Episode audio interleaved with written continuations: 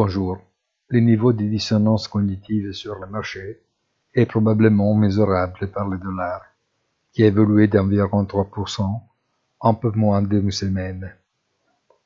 Pour ce qui peut sembler un pourcentage modeste, il faut rappeler que sur les taux d'échange de devises, la volatilité n'est pas comparable à celle du marché boursier.